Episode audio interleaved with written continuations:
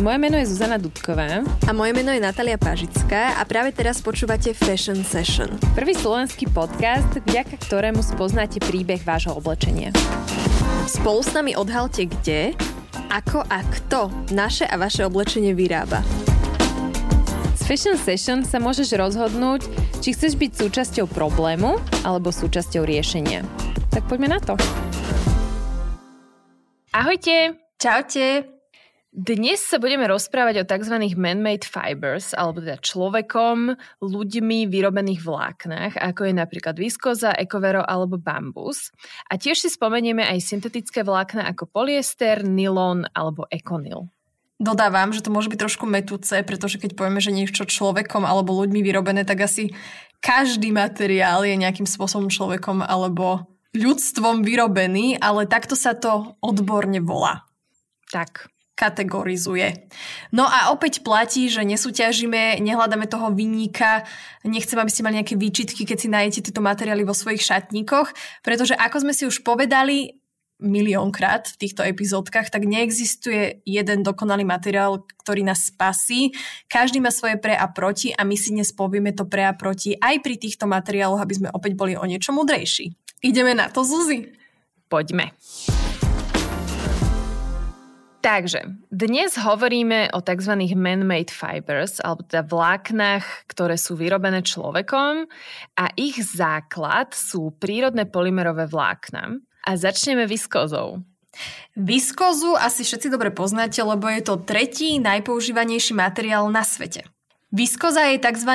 semi-syntetický materiál, to hneď vysvetlíme, lebo ona sa totiž to vyrába z dreva preto semi-syntetická, lebo tam je teda nejaká prírodná zložka. Aj keď o tomto sa dá tiež rozprávať e, milión rokov, pretože aj ropa je konec koncov prírodná, ale tak bavíme sa o tom, jak je to kategorizované oficiálne. Môže to znieť teda dobre, že je to vyrobené z dreva, tým pádom by to automaticky malo byť dobre pre prírodu, pre nás, pre udržateľnosť, no nie je to úplne pravda.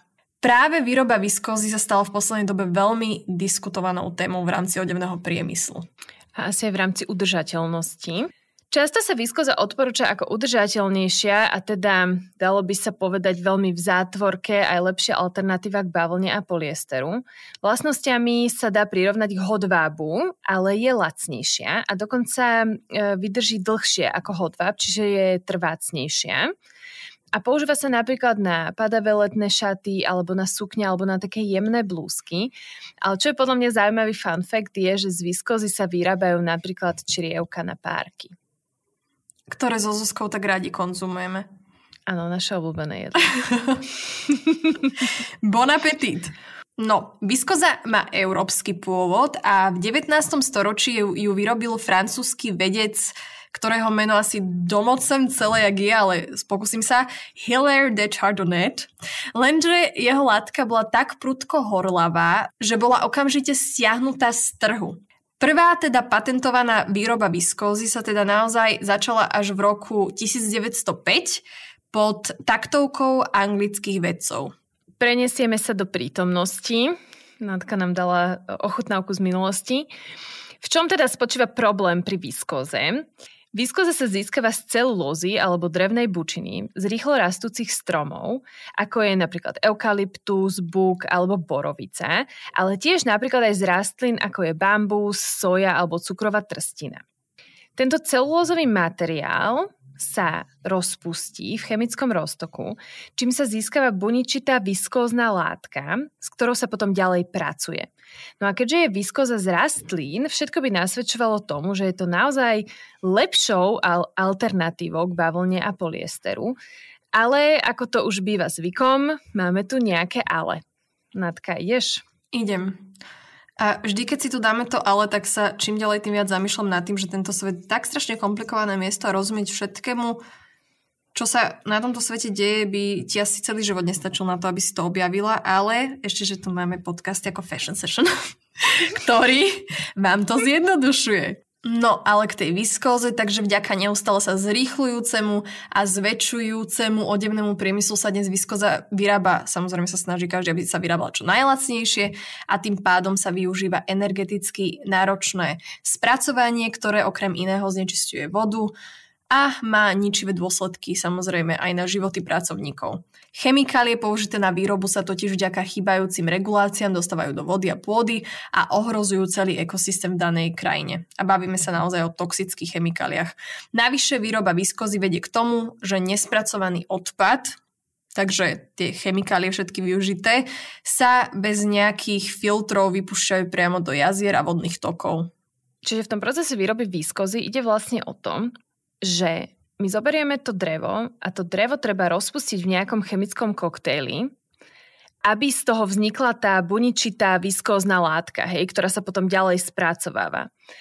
A keďže sa veľa viskózy vyrába v Číne a v iných krajinách, kde nie sú až také dobré regulácie, tak práve tieto chemikálie sa vypúšťajú do prírody, do vody a vieme si všetci predstaviť, aké to má následky. A okrem toho výroba viskózy prispieva k odlesňovaniu, pretože sa odhaduje, že 30% viskózy, ktorá sa momentálne využíva v vodebnom priemysle, pochádza z ohrozených a chránených lesov. A ako iste vieme, odlesňovanie vedie k strate biodiverzity a samozrejme predstavuje aj hrozbu pre ohrozené druhy. Nebojte priatelia, ako to už býva a v tejto dobe to naozaj je tak, že vždy máme na výber, tak aj teraz máme na výber a už existujú rôzne alternatívy, ktoré sú udržateľnejšie a existuje už aj udržateľná viskóza. Volá sa ten materiál Ecovero a Ecovero je teda materiál, ktorý je vyrobený z udržateľného dreva. E, je to drevo, ktoré pochádza z kontrolovaného zdroja, hej, že my vieme, odkiaľ, sú, e, aké, odkiaľ a aké boli tie stromy. A zároveň firma, ktorá Ecovero vyrába, vymyslela spôsob aj ako recyklovať tie chemikálie. Áno, firma, ktorá vyrába Ecovero sa volá Lenzing AG a je to rakúska spoločnosť. Ako sme už načetli pri viskoze, tak takisto aj Zuzka teraz spomenula, že je to vlastne stále celulózové vlákno, ktoré sa vyrába síce rovnakým postupom ako viskoza, ale nerovnakým spôsobom. To drevo sa teda získava z certifikovaných a kontrolovaných zdrojov, či z nejakých udržateľných lesov. Um, a tým, že zabezpečujú výrobu vlákna v uzavretom systéme, to teda znamená, že to chemické rozpušťadlo sa opakovane recykluje na výrobu nových a nových vlákien a tým pádom sa minimalizuje ten škodlivý odpad, ktorý by potom následne niekde v nejakých menej regulovaných krajinách končil teda v tých vodných tokoch, ako je to pri tej klasickej viskoze. Ďalším materiálom je bambus. E, je to naozaj rýchlo rastúca rastlina a dokonca je to najrýchlejšia rastúca rastlina na Zemi. A tým, že niečo rýchlo rastie, inak je to rastlina, nie je to strom, ja som si niekedy myslela, že je to strom, lebo sa to na ňo podobá. A tým, že niečo rýchlo rastie, tak my si myslíme, že tým, že sa to rýchlo obnovuje, tak je to automaticky ekologické, udržateľné, lebo že však toho materiálu vieme mať veľa za krátky čas. Dokonca druh čínskeho bambusu môže naraz za deň takmer o 1 meter. To je brutálne veľa. No, čiže myslíme si teda, že to je ekologické, rýchlo udržateľné, ale prichádza to naše, vaše obľúbené ale, ktoré inak bodaj by nebolo, ale je a je aj pri bambuse. Čiže kde je to ale pri bambuse? Ide o to, že bambus je plodina, ktorá sa veľmi ľahko pestuje, vyžaduje si veľmi málo vody a skoro žiadne pesticídy. Lenže my keď ten bambus mechanicky vyrobíme, tak vznikne materiál, ktorý by sme mohli nazvať v úvodzovkách bambusovým plátnom. Je to proste plátno, je to niečo, čo je hrubé, také neforemné, proste jak plátno si predstavte. A ono, tento materiál, to plátno bambusové vo svojej podstate je naozaj udržateľnejšie, lenže tým, že je to veľmi hrubé, tak nie je to úplne najvhodnejší materiál na výrobu oblečenia. No a na to, aby sa z toho bambusového plátna stala taká hebučká, jemnučká, viskozová látka, tak my potrebujeme, aby ten bambus a to plátno prešlo celým tým výskozovým procesom. To znamená, že opäť sa to musí vymáčať v chemikáliách, aby to zmeklo, aby to bolo jemnučké a tým, že sa väčšina bambusových tkaní na trhu pestuje a spracováva práve v Číne, ide tam o neko- jednak nekontrolovaný pôvod tej vstupnej suroviny, čiže my nevieme, odkiaľ je bambus a zároveň e, tým, že sa tam využíva tak obrovské množstvo chemikálií, tak tie sa nekontrolovane vypúšťajú do vody. Čo sa teda bežne deje? V poslednej dobe tam síce bola nejaká taká angažovanosť čínskej vlády, ktorá sa snažila potlačiť tie najproblematickejšie výrobné procesy, ale naďalej je však znepokojujúca absencia akéhokoľvek systému zabezpečenia, že konkrétny bambus sa pestuje udržateľným spôsobom a spracúva bezpečnými chemikáliami a bezpečnými procesmi. Plus teda ako to reálne čínska vláda zabezpečila, je tiež vždycky s nejakými malými a veľkými otáznikmi. Takže určite je potrebná, ak máte na výber certifikácia. Pri bambuse nenájdete certifikáciu GOTS, ako je to napríklad pri bavlne. Máme o tom aj samostatnú epizódu s Dráhošom z Merču, ktorý nám vysvetlil, ako tá, táto GOTS certifikácia funguje. Ale napríklad pri bambuse nájdeme certifikáciu o Ecotex. Jedinou výnimkou je materiál, ktorý sa volá monocel je to teda bambusová tkanina, ktorá je vyrobená procesom liocel, takým istým, ako sa používa pri výrobe ekovera. Ale zdá sa, že v tejto fáze je monocel ešte nezískateľný, že ona, tá látka existuje, ale ešte nie je pripravená na používanie na trhu. Dobre, takže prešli sme si materiály, ktoré boli vyrobené zo stromov. A teraz prejdeme na syntetické materiály, a teda materiály, ktoré sú vyrobené z ropy. Opäť teda pripomínam, ako už Natka na začiatku spo- spomenula, že nejde teraz o to, aby sme súťažili, ktorý materiál je najlepší a ktorý je najhorší, lebo už možno sami vidíte, že každý ten materiál môže mať svoje plusy a aj svoje mínusy. A tých mínusov je samozrejme nepomerne viac k tým plusom, pretože opäť pripomínam, ako v každej epizóde, že ten problém je v množstve, hej, že minulo som uviedla taký primitívny príklad, že predstavme si, že sa na celom svete vyrobí za rok napríklad 5 tričiek, úplne tým najneudržateľnejším spôsobom využijú sa tam toxické chemikálie, tak to nebude mať až taký veľký dopad na životné prostredie, lebo sa ich vyrobilo málo. Ale my vyrábame miliardy tričiek uh, za rok tým pádom nech vyrobíme akýkoľvek v úvodzovkách udržateľný materiál, tak stále to bude mať obrovský dopad, pretože ten uh, odevný priemysel je naozaj priemysel, ktorý je neregulovaný a využívajú sa tam rôzne toxické chemikálie. Tým pádom sa to životné prostredie, tie vodné toky nestíhajú obnovovať a regenerovať, lebo rýchlejšie ich znečistujeme, ako sa oni stihnú same od tie toxické chemikálie vyčistiť. Je to komplikované, ale si chápete, kam tým mierim. Áno, je to kolobeh. Medzi syntetické materiály zaraďujeme napríklad polyester, nylon, akryl, spandex, ktorý je známy aj ako elastan alebo likra. A ak náhodou nepatríte k tým, ktorí si pozerajú výsačky na oblečení, tak skúste si len tak pre zaujímavosť spraviť prieskum vo vašom šatníku, aby ste zistili, koľko vašich vecí obsahuje syntetické vlákna. Bude tam toho asi veľa. Je to možné. Ja si pamätám, ako pred 5, 6, 7 rokmi možno som počula Kamilu Boudovú rozprávať v nejakom rozhovore a ona hovorila, že ona si čistí svoj šatník od polyesteru. A ja keď som to vtedy počula, tak ja si hovorím, že wow, že to už je jaký level udržateľnosti, že nemať syntetiku v šatníku. Ale naozaj uh, už aj mne sa podarilo dať syntetiku preč zo šatníka v tých, v tých kúskoch oblečenia, ktoré sa mi priamo dotýkajú tela. Uh-huh. Že tam už fakt väčšinu nemám syntetických materiálov. Otočím to. Ja si zase nemyslím, a viem, že si to ani ty nemyslíš, len tak možno, aby to ľudia zle nepochopili, že mať udržateľný šatník neznamená, že tam nemáš syntetické materiály. Tak. Lebo zas, keď máš teraz len syntetické a teraz to ide všetko.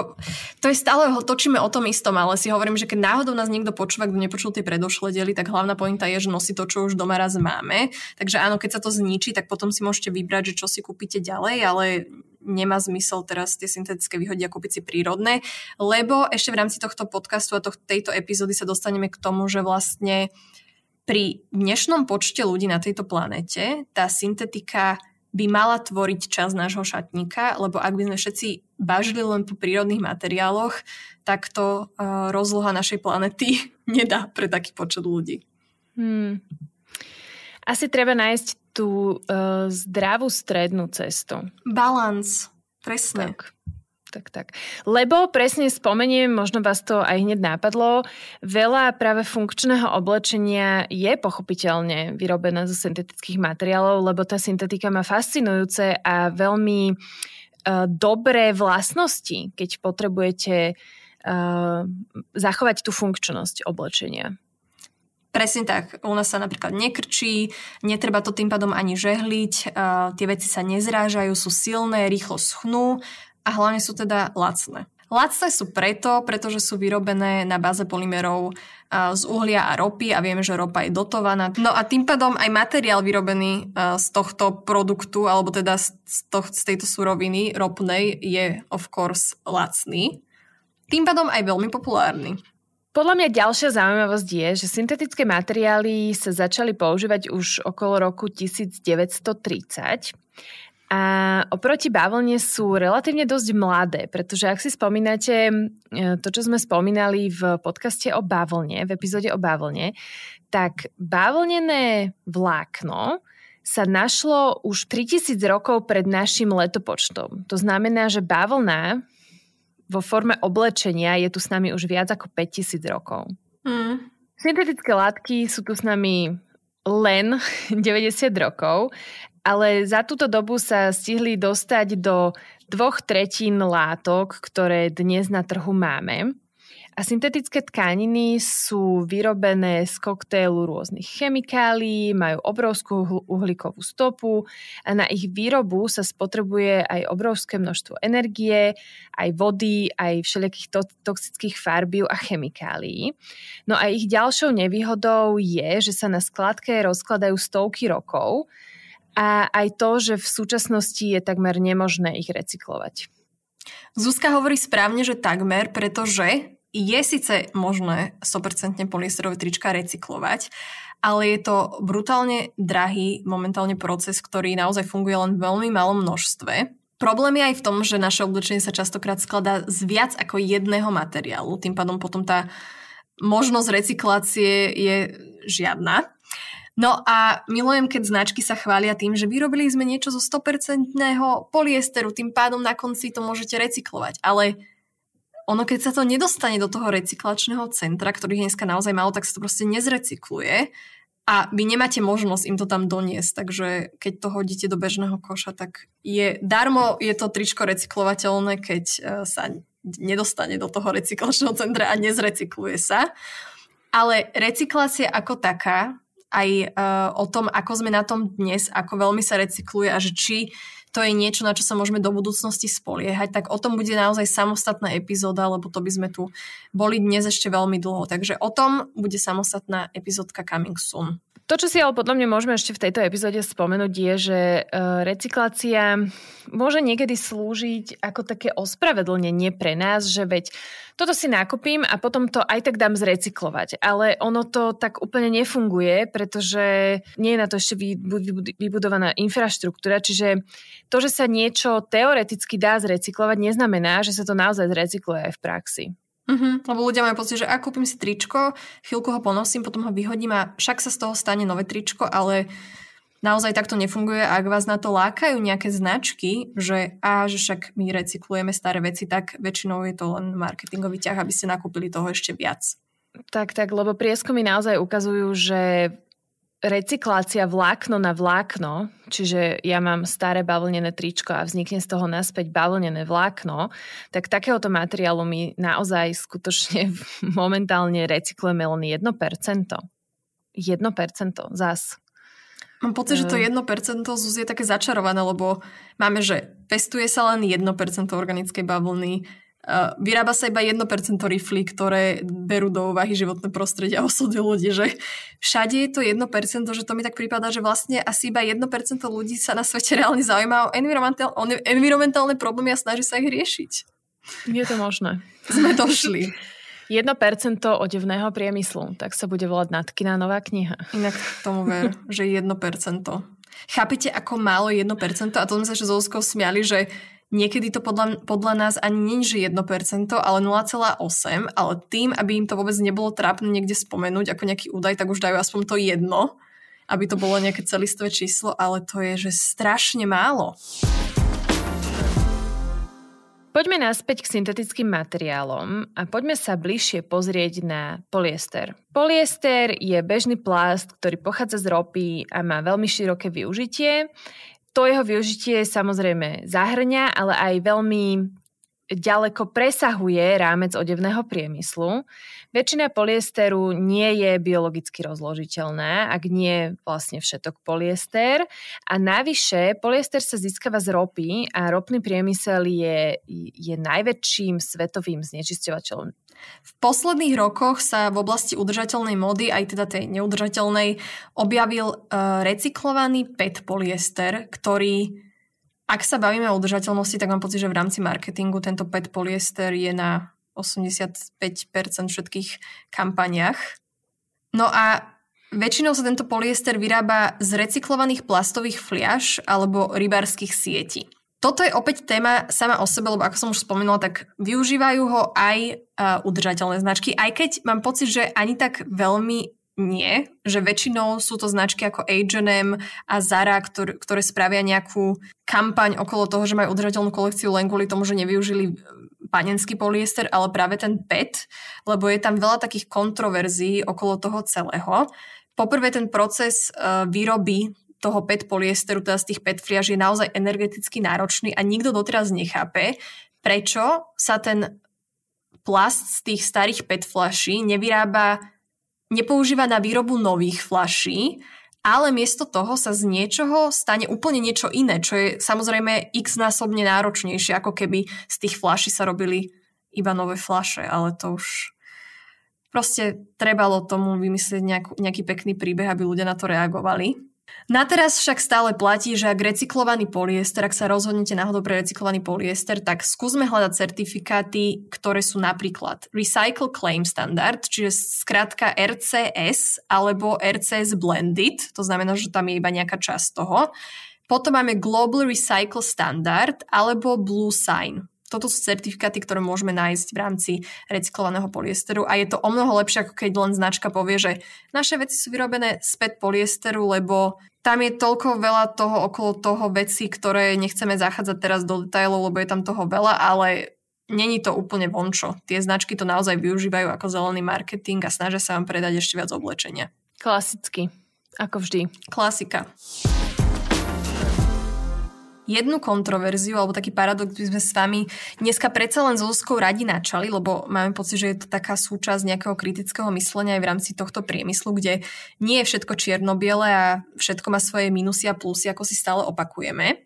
Tak asi veľmi dobre poznáte značku Patagonia, ktorá sa naozaj radí medzi takých tých lídrov v rámci tej udržateľnosti, minimálne teda v rámci odevného priemyslu. Oni ako značka majú teda škálu proste oblečenia a napríklad ich bežné trička, ktoré sú také tie tečkové, klasické s krátkým rukavom, tak oni eh, využívajú ako materiál mix organickej bavlny, a práve tohto, nie tohto PET, ale toho Global Recycle Standard, niekto by sa možno mohol zamyslieť, že prečo taká Patagónia, ktorá sa snaží byť udržateľná, prečo nemá všetko vyrobené radšej z organickej bavlny, ako keby mala vyrábať teda nejakú zmes, ktorá sa poprvé nedá nejakým spôsobom efektívne recyklovať a po druhé polyester pochádza z ropy, tak či onak, vypúšťa mikroplasty. Prečo Patagónia ako udržateľná značka nešla do toho aby mala trička zo 100% organickej bavlny a nie 50% dajme tomu bavlna a 50% polyester. Ivon, teda majiteľ a zakladateľ značky Patagonia, to vo svojej knižke Let My People Go Surfing, ktorú som prednedávnom čítala, to veľmi pekne vysvetľuje a teda citujem. Pri súčasnom tempe spotreby už v skutočnosti nedokážeme obliec svet prírodnými vláknami. Akýkoľvek pokus o dosiahnutie udržateľnosti na tejto planete s viac ako 7 miliardami ľudí je odsudený na neúspech. Ale namiesto toho, aby sme zatvorili dvere, pochovali auta a stali sa pustovníkmi, a.k.a. žili v lese holí, môžeme pracovať na udržateľnosti a uvedomiť si, že je to stále sa vzdialujúci vrchol. Tajme. Podľa to veľmi pekne povedal, lebo mm-hmm. čiže, čo sme sa dozvedeli? Dozvedeli sme sa, že ak by sme vymenili všetky syntetické vlákna, čo momentálne vo svete sú, a je to teda prevažná väčšina, využívame najviac syntetiky, viac ako napríklad bavlny alebo iných prírodných materiálov, tak náš svet by už teraz asi vyzeral ešte oveľa horšie, ako vyzerá, lebo by to malo katastrofálne dopady zabrali by sme o mnoho viac pôdy a tak ďalej, že proste nedá sa to, lebo my toho oblečenia chceme nehorazne veľa a tým pádom to proste nejde vypestovať toľko tých prírodných materiálov, aby sme nimi mohli ošatiť um, hladné publikum, ktoré si naozaj kupuje outfity len kvôli tomu, že sa s nimi chce odfotiť na Instagram. A už vôbec by, ne, ne, by sme nemohli to pestovať udržateľne. No. Vlastne to už vlastne iba te, už teraz máme 1% iba udržateľe, takže mm-hmm. neviem, čo by sa stalo potom. No a ešte pekne povedal to, že akože nemáme ísť do lesa, nemáme chodiť holí, ale musíme si uvedomiť, že čím nás je na tomto svete viac, tak stále tá udržateľnosť je naozaj vzdialujúci sa vrchol, že tým ďalej sme od dosiahnutia tej udržateľnosti, lebo naša planeta má nejaké kapacity, máme konečno zdrojov, ale my sa k tej planete aj k tým zdrojom správame, ako keby boli nekonečné. A to, to nie je zrovna inteligentné. Poďme si ešte povedať niečo o konvenčnom nylone. Nylon bol úplne prvou syntetickou tkaninou, ktorá vznikla v čase druhej svetovej vojny. Nylon sa vyrába z uhlia a ropy, z ktorých vznikne plast a ten je potom podrobený intenzívnemu chemickému procesu, aby sa vytvorili silné a prúžne vlákna. Čiže opäť je to ďalší materiál, ktorý podporuje ropný priemysel a samozrejme má veľmi veľký vplyv na životné prostredie. Aj k nemu máme nejakú alternatívu, kde sa neodvážim povedať, že je vôbec 1%, podľa sa tak využíva 0,000 Nula. Zatiaľ. Zatiaľ. no, ale nazýva sa Econil. Econil uh, je materiál vytvorený talianskou firmou Aquafil a využíva teda syntetický odpad, ako sú priemyselné plasty, odpadové tkaniny a rybárske siete z oceánov. Ja som sa napríklad o nich dozvedela priamo cez tie siete, lebo to všade sa promovalo, že tu máme nejakú značku, alebo teda firmu, ktorá vyrába materiál z tých sietí rybárskych z oceánov, že mne sa tak zapamätali, takže to je asi také hlavné, prečo by ste si možno mohli s tým materiálom spojiť aj vy. A potom oni vlastne recyklujú tieto siete a tieto, tieto odpadové materiály a regenerujú z nich novú nylonovú priadzu, čo je veľmi zaujímavé, že ona má presne rovnakú kvalitu ako ten panenský nylon že naozaj to jedna ku jednej, takže sa tam vôbec nemusíte bať o to, že kvalitovo to ide niekde inde. No a čo ešte zaujímavé, že využívajú uzavretý cyklus, takisto ako sme si hovorili pri tom Ecovero, že pri ktorom sa me, spotrebuje menej vody a vzniká menej odpadu ako pri tradičných metodách. A ten uzavretý cyklus on znamená to, že napríklad pri vode alebo pri chemikáliách, že oni tam majú navrhnutú tú trubkáreň tam vnútri tak, aby sa to tam cyklilo a kolovalo. Tým pádom to není, že vždy napustia novú vodu a vylejú, ale že tú vodu využijú a potom si ju buď vyčistia, alebo hoci čo s ňou potrebujú spravia a ona sa vráti znova. Čiže nielen, že šetria vodu v rámci, akože v rámci firemných investícií a výdavkov nejakým spôsobom ušetria aj peniaze, ale hlavne šetria životné prostredie, lebo poprvé nemíňajú viac vody a po druhé nevypúšťajú späť tú vodu, ktorá má v sebe nejaké chemikálie, ktoré škodia životnému prostrediu. Mám tu jedno ale, lebo ukazuje sa, že všetko má svoje ale. Ale tak je to perfektný balans. Ale pri Ekonile je takéto. Aj keď naozaj ide o fantastickú inováciu, ktorá pomáha odstraňovať plastový odpad z našich oceánov, stále ide o plast. Čo znamená, že pri jeho praní sa vylúčujú mikrovlákna a možno to už viete, ale mikrovlákna sú jedným z najväčších znečisťovateľov vody. A teda ak sa tomu chceme vyhnúť, ale napriek tomu si chceme kúpiť niečo vyrobené z ekonilu, tak uh, máme pár možností. Jednou z nich je, že môžeme si vybrať výrobky z ekonilu, ktoré sa perú menej často. Alebo si môžeme kúpiť nejaké oblečenie z Ekonilu, ale určite ho perte v tých eh, prácich vreckách, alebo sa dajú aj nainštalovať filtre do práčky, aby tie mikrovlákna sa nedostávali do vody aby boli vlastne v tom procese prania potom následne zachytené, aby potom ten filter alebo to vrecko, normálne tie mikrovlákna tam sú na, na strane a vy chytíte a hodíte do koša, ale to opäť tam je toľko takých ale, že, že síce to chytíte a hodíte do koša, ale potom to ide na skladku a tam to odfúkne a zase tie mikrovlákna niekde inde, že to akože... Jak sme to my všetko vymysleli do keľu, že pán Boh evolúcia tu proste stvorila dokonalý svet, kde každý môj orgán, všetko mi tu funguje a my nevieme nič vymyslieť poriadne. No, mne, ja, ja, jak som to hovorila, ten začiatok, tak mi presne napadlo, že Econel je fantastická inovácia, ale reálne je to inovácia, ktorá vlastne musela vzniknúť na to, že my sme si zabordelovali oceány. No. Chápeš, že, že vlastne my vymyslíme problém a potom strašne sa, kle, sa, sa ťukáme po ramenách, že o, to sme dobre vymysleli riešenie. Hej, ale to riešenie tiež není riešením, lebo zase tam vracia tie mikroplasty. No. Ale aj tak sa ťukáme po ramene. Hej, aj tak dobrý. sa ťukáme, ale teraz zase bude problém za s mikroplastami, tak príde ďalšia firma, ktorá bude riešiť to, čo spôsobujú vieš, Econil a ďalšie firmy, ktoré spracovávajú alebo teda pracujú možno, so syntetikou. Hej, ale možno vo finále o tom to je ten život. Vytvoríš problém a potom ho vyriešiš. A potom vytvoríš ďalší problém a potom ho zase vyriešiš. A tak, do kolečka, dokola. Presne, kým nepríde posledný deň. Takže uh, poďme si troška povedať uh, na záver tejto epizódy o mikrovláknach. Čo povieš, Natka? Poďme na to. Tak na začiatok by asi bolo dobre povedať si, že čo tie mikrovlákna sú. Tak možno už viete, a ak nie, tak sú to maličké kúsky plastov, ktoré sa počas sprania uvoľňujú z nášho oblečenia. No a ako sme už spomenuli, tak vďaka tomu, že sú tak malinké, tak oni prejdú cez tie čistiace filtre a končia samozrejme kde? Vo vode. A odtiaľ sa ľahko dostanú do rýb a nakoniec skončia v našich brúškach keďže tie rybky potom papame. A toto je veľmi jednoduchý príklad, lebo naozaj sa to dostáva do ryba potom do nás. Ale Zuzi, my poznáme aj ďalšie hrozivé príklady, že tie mikroplasty za tých pár rokov, čo syntetické materiály využívame a existujú, sa naozaj tie mikroplasty stihli dostať už všade. To sú jak takí tajní agenti. Úplne, 007. Naozaj títo malí agenti, tajní mikroplastoví, sú fakt všade. Vedci poprvýkrát našli mikroplastové častice v ľudskej placente, čo je teda orgán, ktorý sa vyvíja v maternici počas tehotenstva.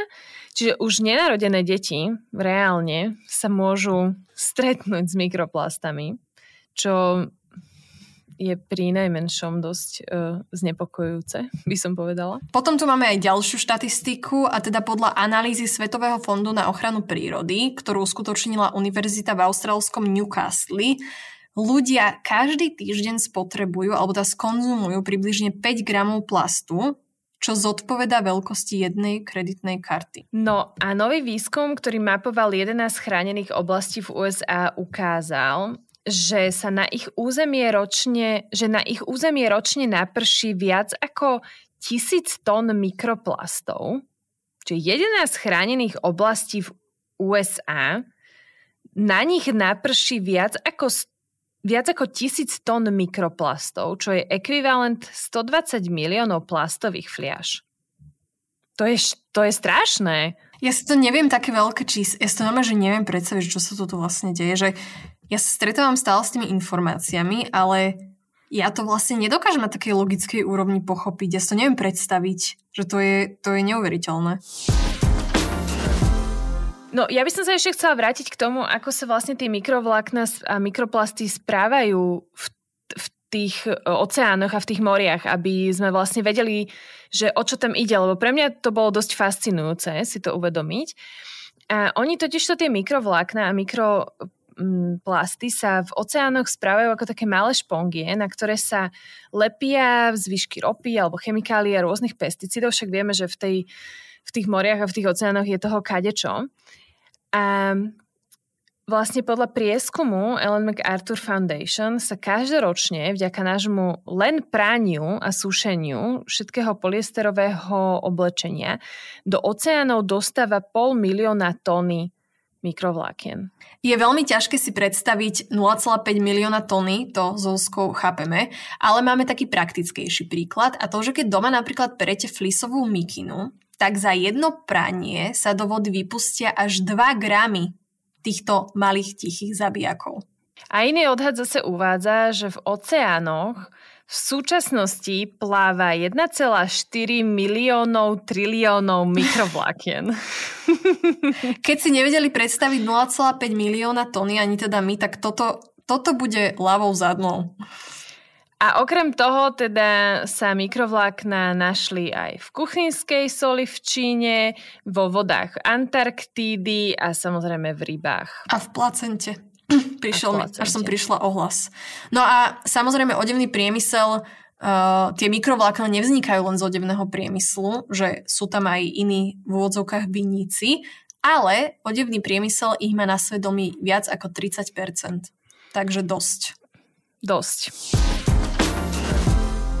Poďme na záver. Natka, čo by sme pripomenuli našim posluchačom, aby si odniesli z tejto epizódky?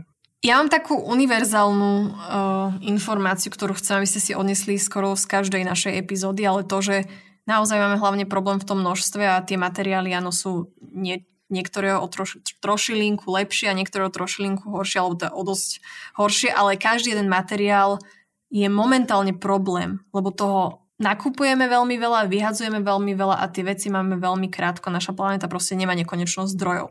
Mne ešte napadlo v rámci tej Patagónie, ako sme už spomínali Ivona a tú knižku Let My People Go Surfing, tak je tam ešte jeden veľmi pekný príklad a to, že oni vymysleli uh, taký program, kedy vy keď si kúpite od nich mikinu, tak ako náhle ju donosíte už nebudete chcieť, tak, ich, tak máte možnosť ju priniesť naspäť, tam potom bola nejaká tuším odmena alebo uh, ste mali zľavu alebo, alebo niečo také, ale proste keď ste ju vrátili naspäť, tak bola tá motivácia pre tých environmentálne zmyšľajúcich ľudí, čo teda sú zákazníci Patagónie, že sa uh, postará Patagónia o to, aby sa to naozaj zrecyklovalo. Lebo ako sme si spomínali, tak s tou recykláciou je problém, že aj keď máte niečo zo 100% polyesteru, tak skvelé, že je to recyklovateľné, ale keď to nemáte kde dať zrecyklovať, tak sa to trošku minulo tomu účinku a tomu dobrému zámeru.